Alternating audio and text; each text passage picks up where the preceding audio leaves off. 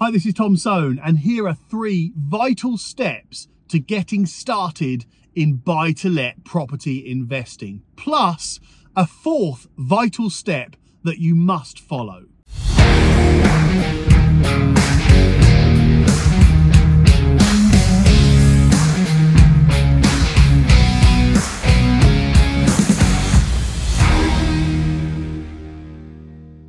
Number one, find the right property investment. And I emphasize the word right. Now, normally, most people would go on Rightmove, go on Zoopla, search through the property lists, and try and find a property that they think would be a good investment. A property that they like, a property that they think looks good. And sometimes they go for it, sometimes they don't. Sometimes they make an offer, sometimes it's accepted, sometimes it's not. But normally speaking, that's what most people do to try and find a property investment. But the right property investments or the best property investments are normally not found on the open market. Normally, the property experts, the the sourcing experts, the real experienced property investors, they normally find the really good property investment deals before they go to the open market. Or they normally find those property investments that are on the open market that are hidden gems. Deals that not everybody else would identify as a really good property investment. And there's loads of ways to identify those deals, but they're actually quite tricky to find unless you're experienced, unless you've got the right contacts and the right connections. So it's not always the best way. In fact, it's very rarely the best way to just go on Rightmove, search through, find the property that stands out to you, and go ahead and buy it. And that's not to say you can't do that, but I'm just saying that it's not the best way. The best property deals are not always on the open market. Plus, if you can find an off market property investment, and I'll give you a couple of tips on how to get those. But if you can find an off market property investment, then there's less people competing with you to buy it. There's very minimal chance of things like gazumping or being outbid or finding those great property investments in the first place. For an example, if you go through a sourcing agent, then a sourcing agent will find you off market, normally below market value property deals. And they'll only ask you if you're the one that agrees to buy it, then it's yours. No one else is going to come along because no one else has been offered to, offered that property. It's not gone on the open market. So, first things first, get yourself a really good property sourcer. Now, obviously, I have a property broker, which is a network of sourcing agents in various parts of the country that I think are really good property investment locations. So if you want me to connect you up with my sourcing agents that I've bought through and that work with me, then by all means send me an email or comment on this or contact me through my Facebook page. One way or another, get in contact with me and I'll just connect you by email with my sourcing agent and, the, and then you can discuss properties there. Anyway, but if you go with a sourcing agent, you'll normally come up with a much better property investment deal because they're normally off market. They're normally much better um, investments because maybe you can get a bit of a discount on the price, or maybe you can add some value to it. Maybe you can do a light refurbishment to it and increase the value. Maybe there are, th- are some other options there. But anyway, sourcing agents is one way. Or you can start working on estate agents and nurturing them so that they bring you property investment deals before anyone else. And now that's a trickier way to do it because, of course, most good estate agents will already have a list of property investors, and to get onto that list is quite difficult. But to get onto the priority list is even more difficult. Like, for an example, I have a buy to let VIP list, and that's where you're on that list and you will be notified about buy to let properties first. You will get all those buy to let properties before they go elsewhere. And that's a really good list to be on if you want to get into property investing because it means you can see those deals and offer on those deals first. So, a really good list for everyone to try and get onto. Doesn't matter where you are, what agent you're with, ask them to join some sort of VIP list where you'll get those properties first. Okay, so I guess to wrap that little bit up, finding the right property investment isn't just about going on the market and seeing what's on the market.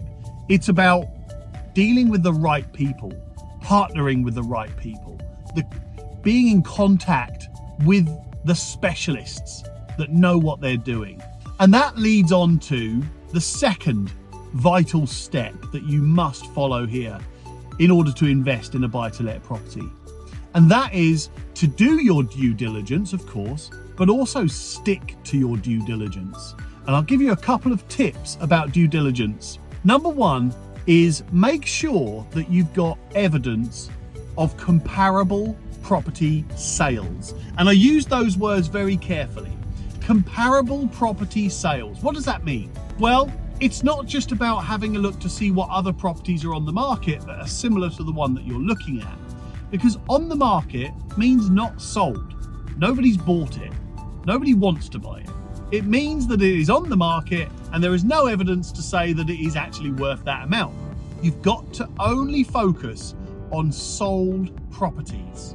Sale, not sale agreed, sale completed.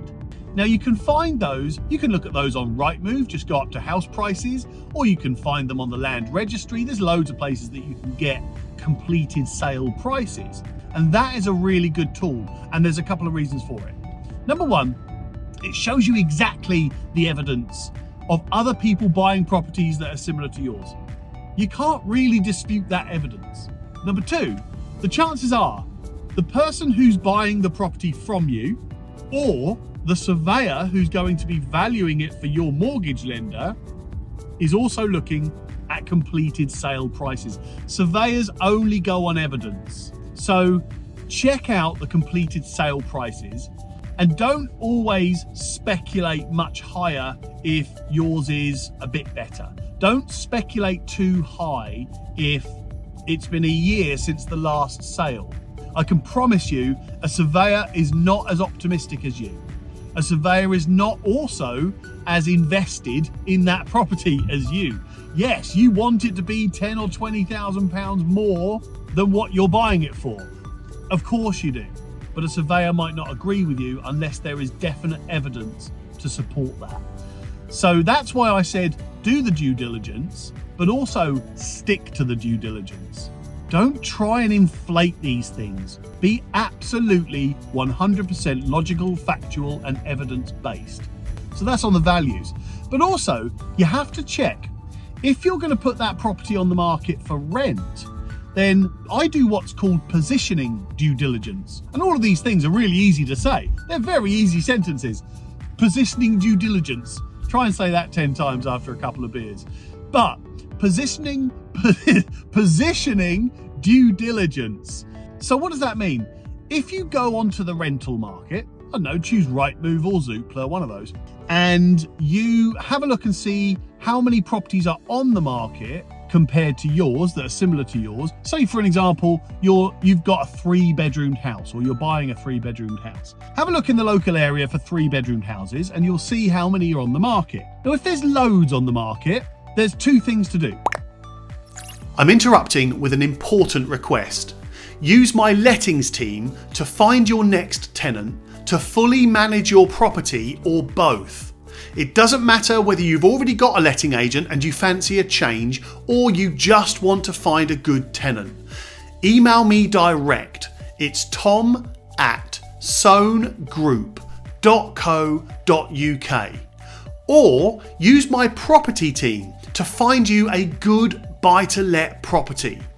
Off market, below market value, high yield buy to let properties. Join my buy to let VIP list and we'll send those buy to let properties straight to your email. Again, contact me direct. It's tom at sohngroup.co.uk or you can message me through my Facebook page or just comment below and we'll contact you. First of all, just accept that there is going to be a lot of competition for your property. And that means there are going to be a lot of properties for potential tenants to choose from. Secondly, don't go for being the most expensive on the rental market. And that goes a little bit deeper. If you've got one property on the market, or so let's say, for an example, you've just searched three bedroom properties in your area and they range from 700 per month to 1000 per month. Right that's a bit of a big range. Let's do 800 a month up to 1000 a month for that three bedroom house in that area. First of all have a look at the thousand pound one which you're going to do anyway. You want to know which is the best one on the market because of course you want to see if yours is going to be able to get the top money on the market. Have a look at the best one on the market and compare it to yours honestly. Be honest. Be ruthless with it as well you know, just if you've looked at the top one on the market and it's nicely decorated, it's got a brand new kitchen, brand new bathroom, and a conservatory, and yours is pretty much the same, but it hasn't got a conservatory, yours is not going to be worth a thousand. And think of it logically. If a tenant is looking on the open market for a rental property and they see two properties on the market for a thousand pounds a month, one of them's got a conservatory, one of them hasn't got a conservatory, they're going to go for the thousand pound with a conservatory. Of course. Now, all right, that's a bit of a blunt way of working that out, but you get my point. I hope, anyway. You have to value your property like for like, and then you've got to position your property. In that exact instance, if your property is identical pretty much to another property, that one's on for a thousand pound, and you're thinking, well, I'll put mine on for a thousand pound, but you're also thinking, I really want to rent this out quickly. Why not put it at 975? Think about it again using the example I just gave you. If you've got a really good tenant looking at a three bedroomed house in that area, and they've got one option of a thousand pounds and a practically identical house for 975, then they're going to go with yours at 975. Of course they are. That means that your property will rent out faster. But wait, I know what you're thinking. But then I lose 25 quid. Yes, you do. But now let's imagine that the £1,000 property is on the market for a month, which is very common. It's on the market for a month. You've just lost a potential £975 of income. How many £25 is that? I can't even begin to work it out. What is it? About 39 or something like that. 39 months of £25 is what you've sacrificed in order to get a tenant straight into the property as quickly as possible. All right, again, blunt way of working it out, but you get my point. It's better to get a tenant into the property for 975 today than it is to get a tenant into the property for a thousand in a month's time. But there's more. If the property truly is worth a thousand, then you can increase it. There's nothing to stop you doing that. If you do it in the right way, of course, but if you follow the right procedure, there's nothing to stop you increasing the rent. You get the tenant in, and then you can increase it to market value. The tenant will be feeling that they've got a great deal because they're moving into a thousand pound house for a 975 rent. Great. And you can be honest with them about it. I always think it's great to be honest with your tenants because then there's nothing to argue. There's no arguments to be had if you're constantly honest about it. But you can tell the tenant, hey, look, going to move you in at 975, and then in two years' time, it'll be going up to a thousand. Are you happy with that? Yes, I am happy with that. Great. Move in. Great. Fantastic. Job done. But what I'm trying to get to here is that's the due diligence positioning or the positioning due diligence. You're doing your due diligence on where your property is going to be positioned on the open market. And that's a really, really good way of forecasting your numbers. Because again, going back to your due diligence, you're of course going to be looking at the values. You're, of course, going to be looking at the sold properties and the let properties on the market that are also let agreed and sale agreed. You're going to, of course, be looking at positioning. You're going to be looking at all of those things that calculate whether this is a good property investment or not. And that leads me to the third vital point for investing in buy to let properties, and that is to calculate everything and include everything in your calculations. And this part is vital. I see this missed all the time. So, first of all, when you're buying a property, I see it as two phases. When you're investing in a property, there's two phases there's the purchase, and then there's the project. So, the purchase, in my this is how I see things. You might be different to me, but this is how I see it. Your purchase is just part of the project, right? The project is the overall project, of course, to get a tenant or to turn that investment into money. So the way I view all of my property investments is that the project is not complete until the money starts coming in. That's when the project is complete. So, therefore, if I think of it like that, I include every single cost and expense all the way up until the point where that property investment starts returning some money. And that's the first rent payment normally. So, let's look at it like that. Then there are also things that people get wrong. I see it so many times where they calculate all of the costs and they only include certain purchase costs. For an example, purchase price, stamp duty, legal fees, refurbishment, whatever. They only include those costs. They don't include things like mortgage broker fee, mortgage lender's legal fees, survey. All of those additional costs are always missed, and I never understand why. Also, with the refurbishment, what they do is get a quote at the beginning £20,000 for a refurbishment, let's just say, and that's what they build into their calculation. They don't add a contingency, they don't add any form of project management if there's that involved. They don't add, um, I know, going back to the purchase costs, there might be an auction fee, there might be a deposit, there might be a sourcing fee, whatever. And then once you've bought the place, there could be letting fees and inventory costs and advertising fees and all these things, even things like smoke alarms, carbon monoxide alarms, all of these things that you've got to buy as a buy to let property investor and invest in as part of your overall investment project. I see half of it missed all the time. You should see my spreadsheet. My spreadsheet is just lists of all of these costs for every single property investment that I buy. And, and hey, I'd rather be thorough. And I'd rather overcalculate. I'd rather estimate that my costs are going to be much larger than they actually are. Fantastic. More money for me. But you've got to include all of those things. Include every single cost you possibly can. And you know what? If you've got a good solicitor, they'll give you a full estimate right at the beginning where they'll talk through every single cost that could come up. Even bank transfer fees. Because some some solicitors will charge you 30 quid to transfer money to you.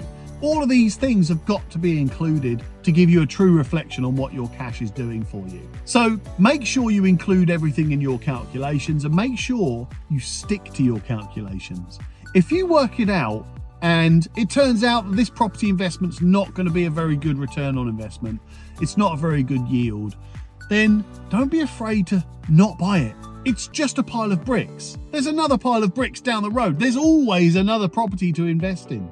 People have been investing in properties for years and years and years and years and years and years and years, which means there's always a property to invest in.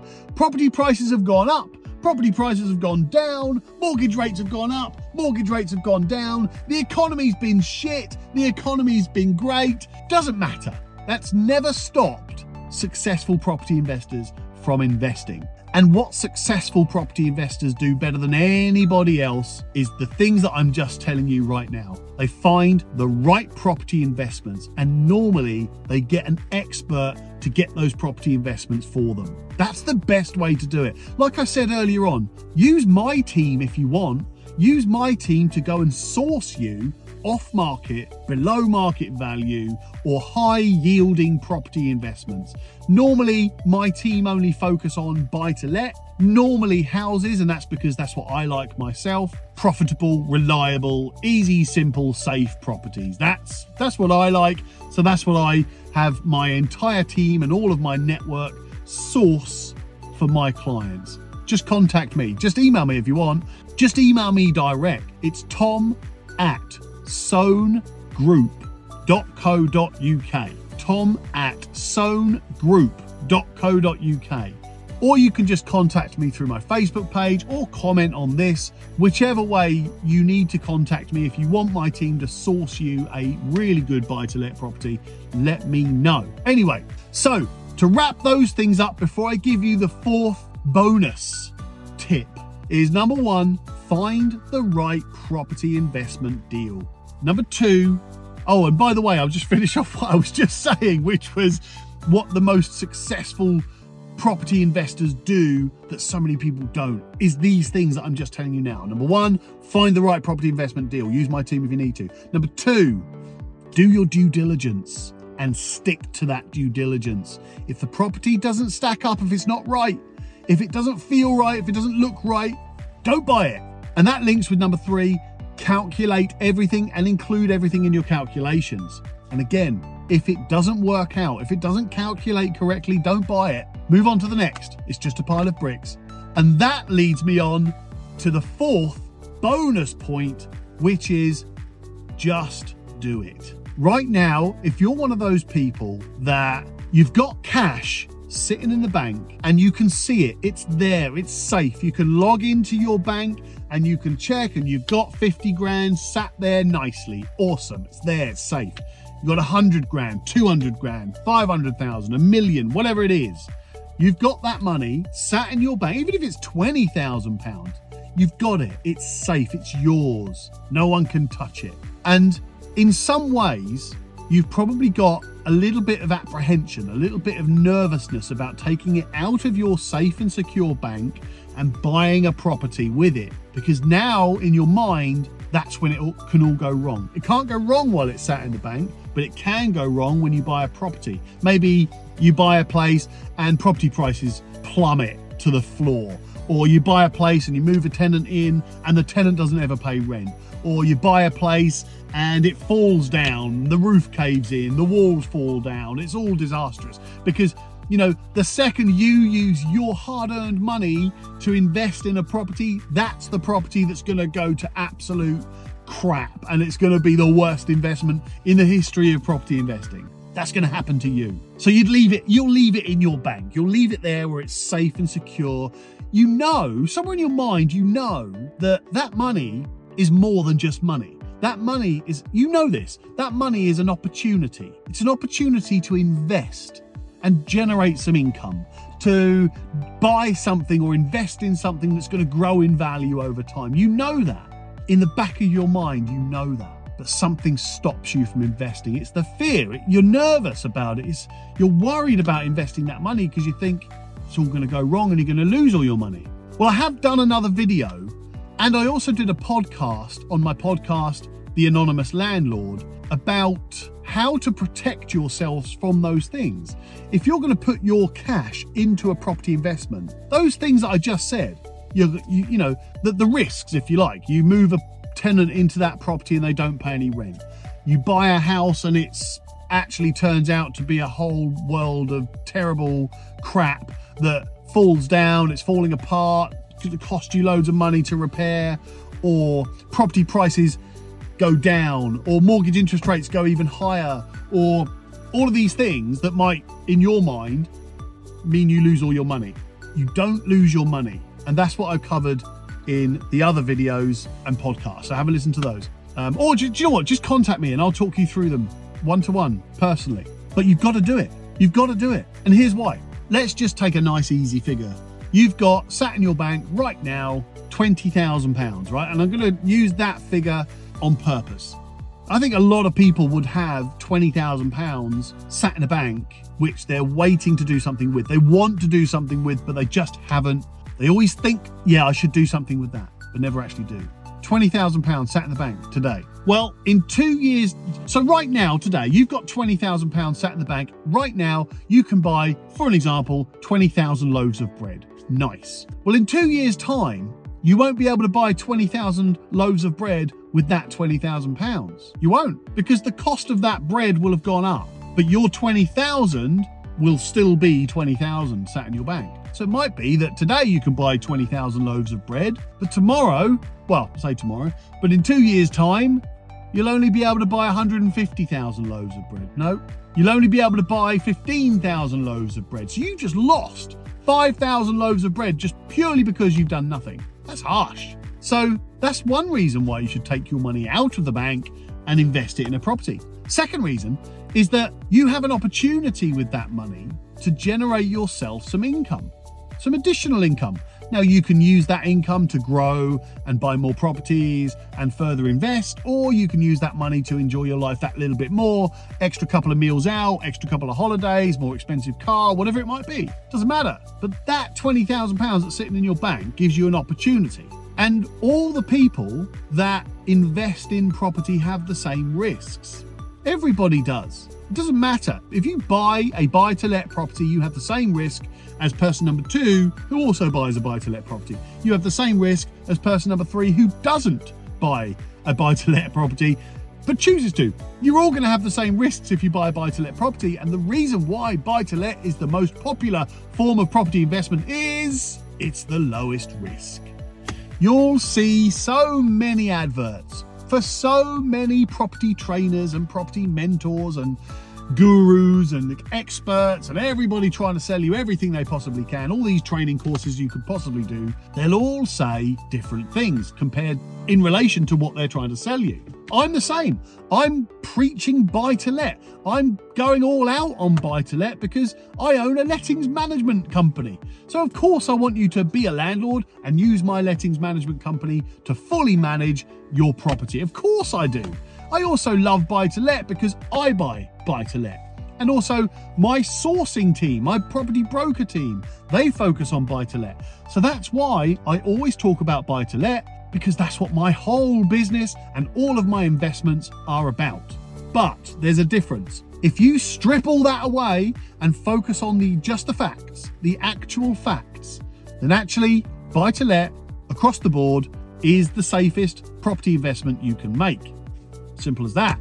Doesn't matter whether I'm selling you a training course, which I'm not, I don't do the training courses. It doesn't matter whether I'm selling you mentorship, which I don't because I don't do mentoring. Doesn't matter what I'm selling you. Actually, all I'm doing is giving you an option if you're going to go into buy to let or you're a landlord. I'm just giving you an option. You can use my company to manage your property or find you a buy to let property, or you can do it yourself.